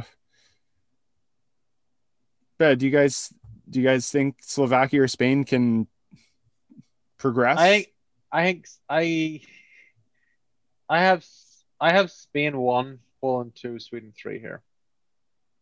Uh, I like I, li- I like Poland a lot. I like their goalkeepers. Um, Slovakia, I don't really think they've got that much of a team. So yeah, I have Sweden one, and then Poland two, and Sweden. Uh, or sorry, Spain one, Poland two, Sweden three. But uh, two and three will be close. Poland Sweden could be a great game. Like that, that could be the game of the of the of the group actually. To decide um, that one for me. For me, I, I I feel like Poland has uh, a better squad than Sweden, but I've as just like Justin, I kind of have a soft spot for Poland. And one thing is, if you have a soft spot for Poland, is that you know that their national team is kind of cursed. Yeah. they they always like they always fail in international tournaments. Last World Cup was extremely underwhelming. And when I was just looking at their last few matches uh, leading up to this Euros, is that it, the only game that they won in the past four was against Andorra. Uh, they had a tie against Hungary, a Hungary that was playing with ten men. And then the two games they had against real teams, in Netherlands and Italy, they lost both. So when you compare that to Sweden, who's had a tie and a win in the past four against real teams, I feel like Sweden might squeeze squeeze in, but I, you know, I don't have a strong opinion. It, it's a toss-up between Poland and Sweden, but I, um, my money's on Sweden if I had to bet, just because of the curse. Yeah. So Group D, we have Croatia, Czech Republic, uh, England, and Scotland, which I think is going to be a very, uh, you know, touted match uh, just because of. You know, that rivalry. I'm sure everything's going to shut down in London on that day. Uh, uh, are you planning on going, or are you able to go to any matches, Castor? Uh, to the matches themselves, it, it any football match just seems too complicated right now to try to get tickets for, which I didn't bother. But uh, I definitely will be booking tables at a pub for uh, uh, the Scotland game and the Croatia game because I I'm actually on vacation for both of those. So. You I hear that, North America? He can go to a pub and watch the game. So get vaccinated, please. Yeah. I would like to do that. Actually, wait, you guys, I, you guys I, can't watch games at pubs right now? Well, nope. So uh, at least here in, uh, I, I don't think in Ottawa, like you, you can at all. Um, in Saskatchewan here, uh, we, we seem to be ahead of everyone. So restaurants have opened, uh, and on June the twentieth, there'll be no table capacity because right now there's a capacity of how many people per seat, but on July eleventh, as long as we reach the threshold, uh, all restrictions, including uh, how many capacity for people, crowds, masks, even, could be lifted by July eleventh. So I could theoretically, I'm not saying I'm going to because I was still a little weary, but could be able to go maskless into a restaurant or a pub and with as many people as who wants, watch the final. In okay. theory, we'll yeah, see how that uh, goes. That will not happen in Ontario. We will uh, get old Dougie. Uh, but yeah, as as as per predictions for for the group, um, what do I what did I have written down here? Uh, yeah, so obviously I got England finishing up top. Uh, I had Croatia finishing second, uh, just because of the talent on the squad, yeah. uh, but they, they've been a bit hit and miss recently for their international matches. So Scotland has a chance, and I actually, because I don't know if you noticed, but uh, the four four best third teams from each group qualifies. I think this group is going to be the one that has a third team, because I think everyone's going to spank Czech Republic. So their goal difference is going to be enough that the third team from this group will qualify to the next round. Oh, that's a hot take right there. Uh, Czech, Czech I, Republic, I, I, don't, I don't. I don't hate it. I don't hate it. They've they've got a decent team. I I have them as one of my dark horses. Oh, I have okay, okay. I have I have Scotland as my team. Unfortunately, getting a hiding. Um, okay. I would I would like Scotland to to make it in the third position there, but uh, but you know I I have Czech Republic uh coming third there, and okay. I even have I. I could see a world where the Czech Republic come out second ahead of Croatia as well. Oh, wow. Okay. I, I, I could see that. Yeah, maybe I'm playing it too I'm, I'm playing it maybe too safe, too based on the betting markets and such. I, I, but, well, but yeah, Croatia were runners up the World Cup. Yeah. How have they been since then? That's the that's the thing. Since the World Cup, and I mean, we've been, and that was years. a hell of a run, though. That was that yeah, was was three years actually, yeah. So you like know, they tied them last. Their last friendly was against Armenia. They tied one one. Like yeah, but that like um the their big players, uh Mandzukic and Ratatic, they've retired though, right? Yeah, uh, yeah, yeah, yeah. They have. You're right. You're yeah. right. They still got Modric, but yeah, yeah, yeah. Yeah, he's thirty. He's thirty-six though. Yeah. No, thirty-five or thirty-six. One of them.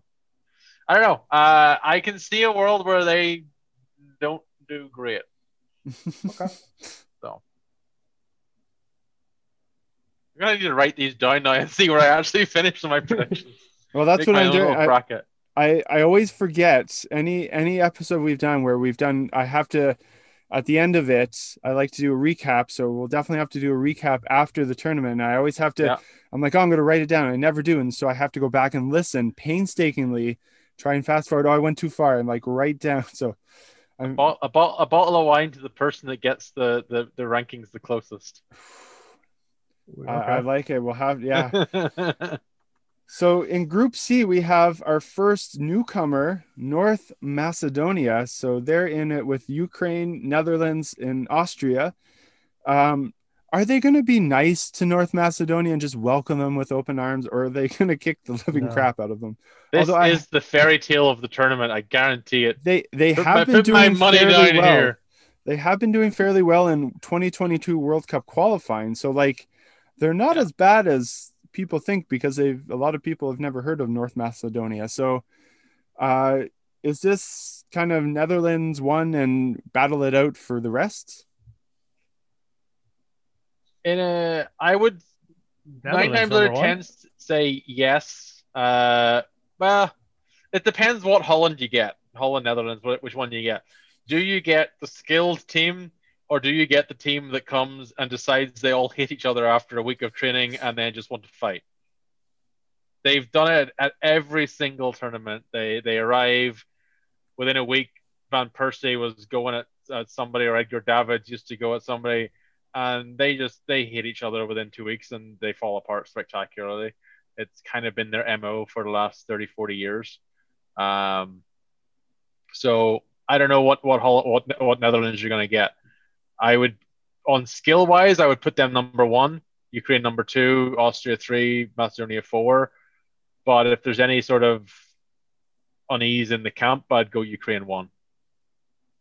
Yeah, that's that's that's what I had. I had uh, Ukraine one, and from what from what I understand, at least based on Reddit soccer, is that there is some unrest in the Netherlands yeah, camp. There always so is. I, they... Yeah, I have them going second. Yeah, you've Austria three then. Yeah, Austria three. I, I don't I don't. think Macedonia. Sorry, I North would love Macedonia. it. I would love it if they get a win. I just, I would love it if they get a yeah. win. That would what, be pretty sweet. Like, and you know, a team like that is always the one that like throws a foil in everything. Yeah. Well, yeah. Like, if they get a win against, or even a tie against, like Netherlands or something like that, like it's gonna throw everyone in a tizzy. People are gonna complain that their like brackets or like standings are like over. Well, you're you're one hundred percent right. Like you'd, you'd think their best chance at a win would be Austria, mm-hmm. but if they beat Netherlands, then Netherlands wouldn't finish number one, and if they beat Ukraine, so any any team other than Austria throws the group wide open. And well, they did beat Germany in the World Cup qualifiers. That was three true. months ago. two one Yeah, that was a good win. Yeah. Oh. So I mean, I would, I, this could be a great. This could be a fun group. This could be a fun yeah. group. There's there's always a de- group of death and always a fun group. Uh, oh geez, I remember the World Cup in, or no, the Euros. Oh, uh, Euros in twenty fourteen. Everyone was Spain. You know, Spain's going to cruise on, uh, and I was uh, that.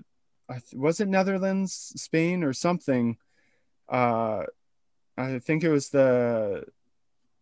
the uh the flying header goal. Was that in the World Cup or uh, I forget. I remember I was at work and we had all the games on because no one was coming in the store, uh so great time to work in an electronics store, uh and just like uh, a friend every who, T V screen every has the game going exactly. on exactly those are those are good years, you know.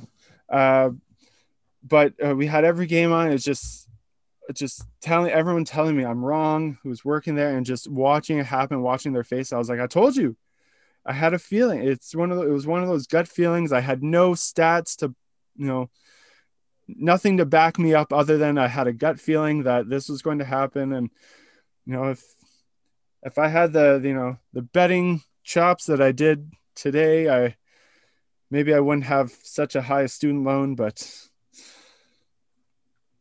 I, I think this is going to be the, the fun group out of the tournament. Yeah. I think it could be. So Group B, uh, our other first time uh, in the tournament, Finland, uh, joining Denmark, Belgium, and Russia. Are they allowed to be called Russia, or is that just like certain sports now? No, no, they're Russia. Yep. Yeah, they're Russia. It's only South Olympics that they're not Russia. I thought in the World Hockey Championships they called them the the whatever their acronym is, but U S S R. Yes, yeah. That's the only other acronym they can go by, U S S R. Um, the, art, the artist formerly known yes. as Russia. Yeah. Uh, it's uh this. I, I assume we all have Belgium one, and yeah, Denmark Belgium. two. Or am I reading too hard into Denmark? No, I. He, I, he, I might have Russia too. Yeah, I've Belgium, I've Belgium one, Russia two, Denmark and Finland. They're, they're very close. Well, I, I, the thing is, like Denmark ha- definitely has a better squad. Uh, it, when I look at their players, they got a lot of talented players, uh, a lot of expensive players. They got Eriksson, for God's sakes. Like I, I can't even name Russia's best player. But uh, the thing I got to give Russia is what we learned from the World Cup is that they got home field advantage for some of these matches. Yeah. Mm. So I think because of that, they might, but I, I wouldn't be surprised if the Denmark finishes second, because on paper, they have a better team. Yeah, Russia's best player is probably the Golovin. He's pretty good. Yeah. Uh, he plays for Monaco. Yeah. So not even their best player is not even in the E P L, whereas like yeah. Denmark has multiple players in E P L. So. Yeah, I think. Uh, yeah, the more I look at it, the more I think you might be right. I think Denmark might be where it's at. That's yeah. That's all I hear is like you know I. seen a couple of, of highlights of their past matches and uh, yeah, I mean home home field advantage, but that didn't really help them in the World Cup. Uh, but you know that threat of you know never being able to come back home if you lose, so that motivates people, you know. I think it counts for Schmeichel as well. I like yeah, that. Unbelievable yeah, goalie. Yeah, his his save in the F A Cup final, one of the best saves I've ever seen. I don't know if you guys watched really that match. I saw. I didn't watch the match, but I saw the highlights. It was, it was legit. It was legit. And that leads us with Group A, the group that's going to kick us off. Um, depending on when you're listening to this, already kicked us off, or if you're downloading this on the day, because this will drop on the day that the tournament starts. Uh, we have Italy, Switzerland, Turkey, and Wales. Um, is Italy making a comeback, or are they still that rebuild? They've been in a re- rebuild for a little bit. Yeah. Uh, is this kind of where we see those fruits and that, you know, everything paying off for them, or are they still a couple of years or one tournament away from really making a splash again?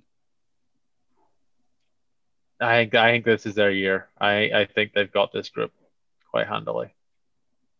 Uh, they got oh. the yeah no they got a they got Jorginho, they got a Barella, they got a solid solid team.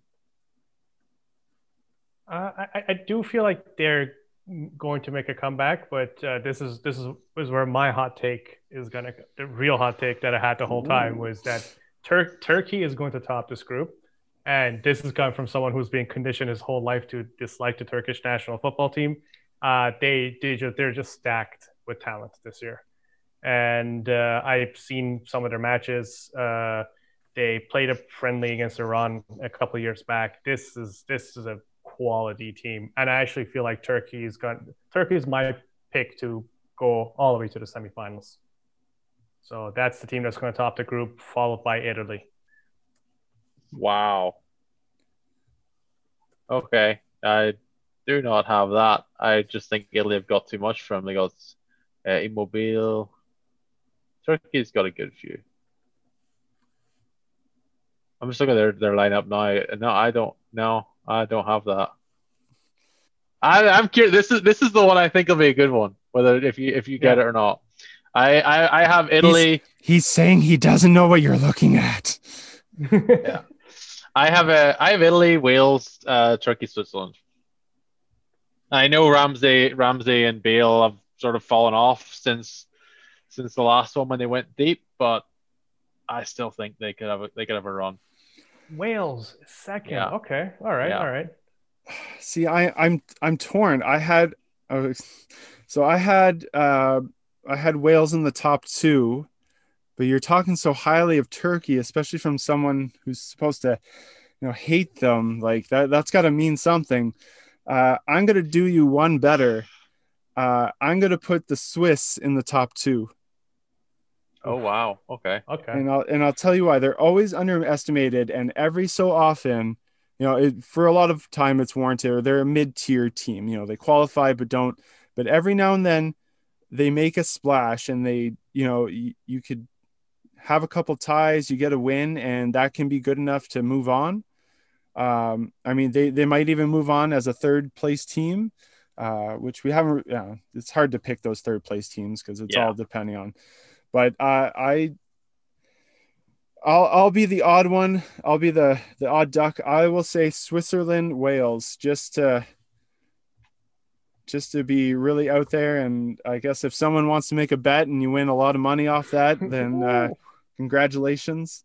Uh, but I wouldn't put too much. You know, it's the type of bet where you could put five dollars on and win a lot of money, but if you lose, you only lose five dollars. So that's true. That's a hell. That's a hell of a one, though. Yeah, I guess. I guess uh, that that they were right. Uh, they should have not legalized weed in Canada, causing people. No, that that's. It's it's still early in the I'm day. Kidding, I'm kidding. I'm kidding. Who knows, man? You never I've know. Only had, I've only had one beverage. I'm not that tipsy. So who's yeah. So best, who's the Swiss's best player? That's that's the beauty. Yeah. Uh huh. He doesn't even play for Liverpool anymore. Like, he's on the roster, but I haven't seen him touch a football this season. So, okay, that's. Uh, I think this is the funnest part. I mean, funnest part of any tournament. But I've been kept in so I haven't seen any European like friendlies or anything. I, I've been lucky enough. I, I signed up for uh, D A Z N, so I can watch a lot of things since I don't have cable. Um, but uh, I've been watching some things, but I haven't in years past, haven't been able to see the lead up matches or friendlies to see where teams are at. So this is just all gut feeling things that I've seen in the past and not knowing where teams are at after coming out of this pandemic and training. So uh, it, I could be so wrong. It's not even funny. Uh, but uh, there, I was going to say there, there are a couple of good uh, friendlies happening right now. But uh, if you're going to watch anything tonight, it should be game game seven of Mavericks Clippers. Exactly. So yeah. yeah so that's what's already it, what's what's it showing on the Euros? It's not on D A Z N, right? No, I think it, in here in Canada it's on T S N. I think. Okay. Yeah. They have all the matches. So. And I don't have cable. I will be watching it legally. yeah, yeah. Of course, totally legal. Yes. Uh, thanks, Mom and Dad, for uh, having still a cable subscription that, uh, Absolutely. that your your your sons use. No, I'll go. I'll uh, assuming that assuming some restrictions are lifted, I can go into my uh, my in-laws. They're around the corner. They have an eighty-inch T V with all all the channels. There you go. I gotta I gotta use my thirty-two-inch T V that I also play video games on. That sometimes I squint to see what's happening and. So uh, I go. think maybe an investment in a bigger T V might be down in my uh, my future with all the, the soccer and Olympics. I was about to say, with, with the winnings from your Switzerland yeah, with, winning the group. Exactly. I've just paid for a new T V. There we go. Yeah, we'll have to see the odds and how big I can go. so uh, yeah, let us know on our social media pages, Facebook, Instagram, Twitter, what you think of our picks. How far off are we, or do we talk some sense? Uh, do we convince you? Are we, are you offended by any of our picks? Um, let us know. Uh, we also have our contest going on with our sponsor, Draft Apparel Co. Uh, you can, uh, all you have to do is like them on Instagram or Facebook. We're giving away on both social media platforms. So like one or both, uh, like obviously our page, but if you, uh, don't follow our page, how do you know the contest is going on unless you just listen to this? Well, thank you very much. And um, let us know in the comments what sport we should do a deep dive on. Uh, we do deep dives on unusual sports or sports that aren't necessarily featured in North America. So uh, what one do you want to hear about? Uh, what one do you want to learn more about? So let us know on our social media platforms uh, and, uh, you know, enjoy the tournaments. Uh, gentlemen, it's been a pleasure. I hope you enjoy uh, all the soccer or football imaginable. The good thing about being in North America is it happens. You can wake up early and have soccer all the way through and then just have dinner and go to bed and do it all over again. So that's one of my favorite things actually about uh, being in, in Canada is the time difference. Um, as an Arsenal fan watching her league, I used to hate it because You, especially as living in Dublin, you couldn't go for any golf, whatever, because you're, oh, I got to be back for three o'clock to watch a match, uh, or a twelve o'clock game on a Saturday, or, or five o'clock in the evening. It was just sometimes it was inconvenient. And if you if it was a twelve o'clock game, a lunchtime kickoff on a Sunday, and you lost, it would wreck your entire afternoon, especially if it was like to Liverpool yep. or United or something like that. You'd be like all afternoon, you'd be like, oh God, they missed that free kick. Yada, yada. Whereas here, it's a, like it's a, either seven in the morning. Uh, in Vancouver, it was earlier. Sometimes it was like four thirty in the morning was the twelve o'clock ones. That was brutal. Uh, but usually it's like a five o'clock or seven o'clock. Um, sometimes it's like a nine in the morning. You just watch it and then you can go and enjoy your day. Um, downside is if they lose, it wrecks your entire day, uh, as opposed to uh, as opposed to before. But I just I find now I actually record it and then I'll watch it, and if I'll watch all the time that we're winning or drawing, and if we're ever losing, I just press fast forward until we tie it up, or I just watch a ninety minute match in twenty minutes because I fast forward from one nil to the end. But yeah, no, I, I I prefer the time difference here because you can actually, it, it doesn't take up as much of your day. You can go out and do things. So I'm really looking forward to this. You'll be able to, to watch it in the morning and then get out there and enjoy the rest of your day or get to work. Yeah, we're totally not going to be watching matches while at work. To- Absolutely Totally not. Professional. Absolutely. Especially not in a row in, in, in a in a work from home environment such as we're now. You, you absolutely wouldn't have the T V that is about ten feet off to the side, just angled towards you whilst you're on mute. They absolutely not do that at all. Totally not. No, no. Well, thank you as always. Uh, uh, thank you to you, the listeners. Um, and yeah, we're inching ever so closely to a thousand downloads. So thank you so much. Um, I, I haven't checked in a while, uh, but let's see if uh, we've added a new country to the mix. Uh, we have seven countries that uh, people download this from. I don't know how you found us. Come on, but, uh, Burkina thank... Faso. Burkina Faso, come on. uh, let's see. So we're at uh, the United States, Canada, U K, Ireland, Germany, Sweden, South Africa, Australia, Hong Kong. So no new countries, but thank you for wherever you are around the world listening. Uh, that's going to do it. Enjoy the tournament. Uh, and looking at this, we are one hundred... We're at nine hundred downloads, so uh, let's get us to one thousand. Uh, we're, uh, we got the giveaway. Uh, let us know. Gentlemen, uh, thank you so very much for joining us. Um, enjoy the soccer. Stay safe. Get vaccinated so we can all come together and enjoy everything going forward. And uh, sport on.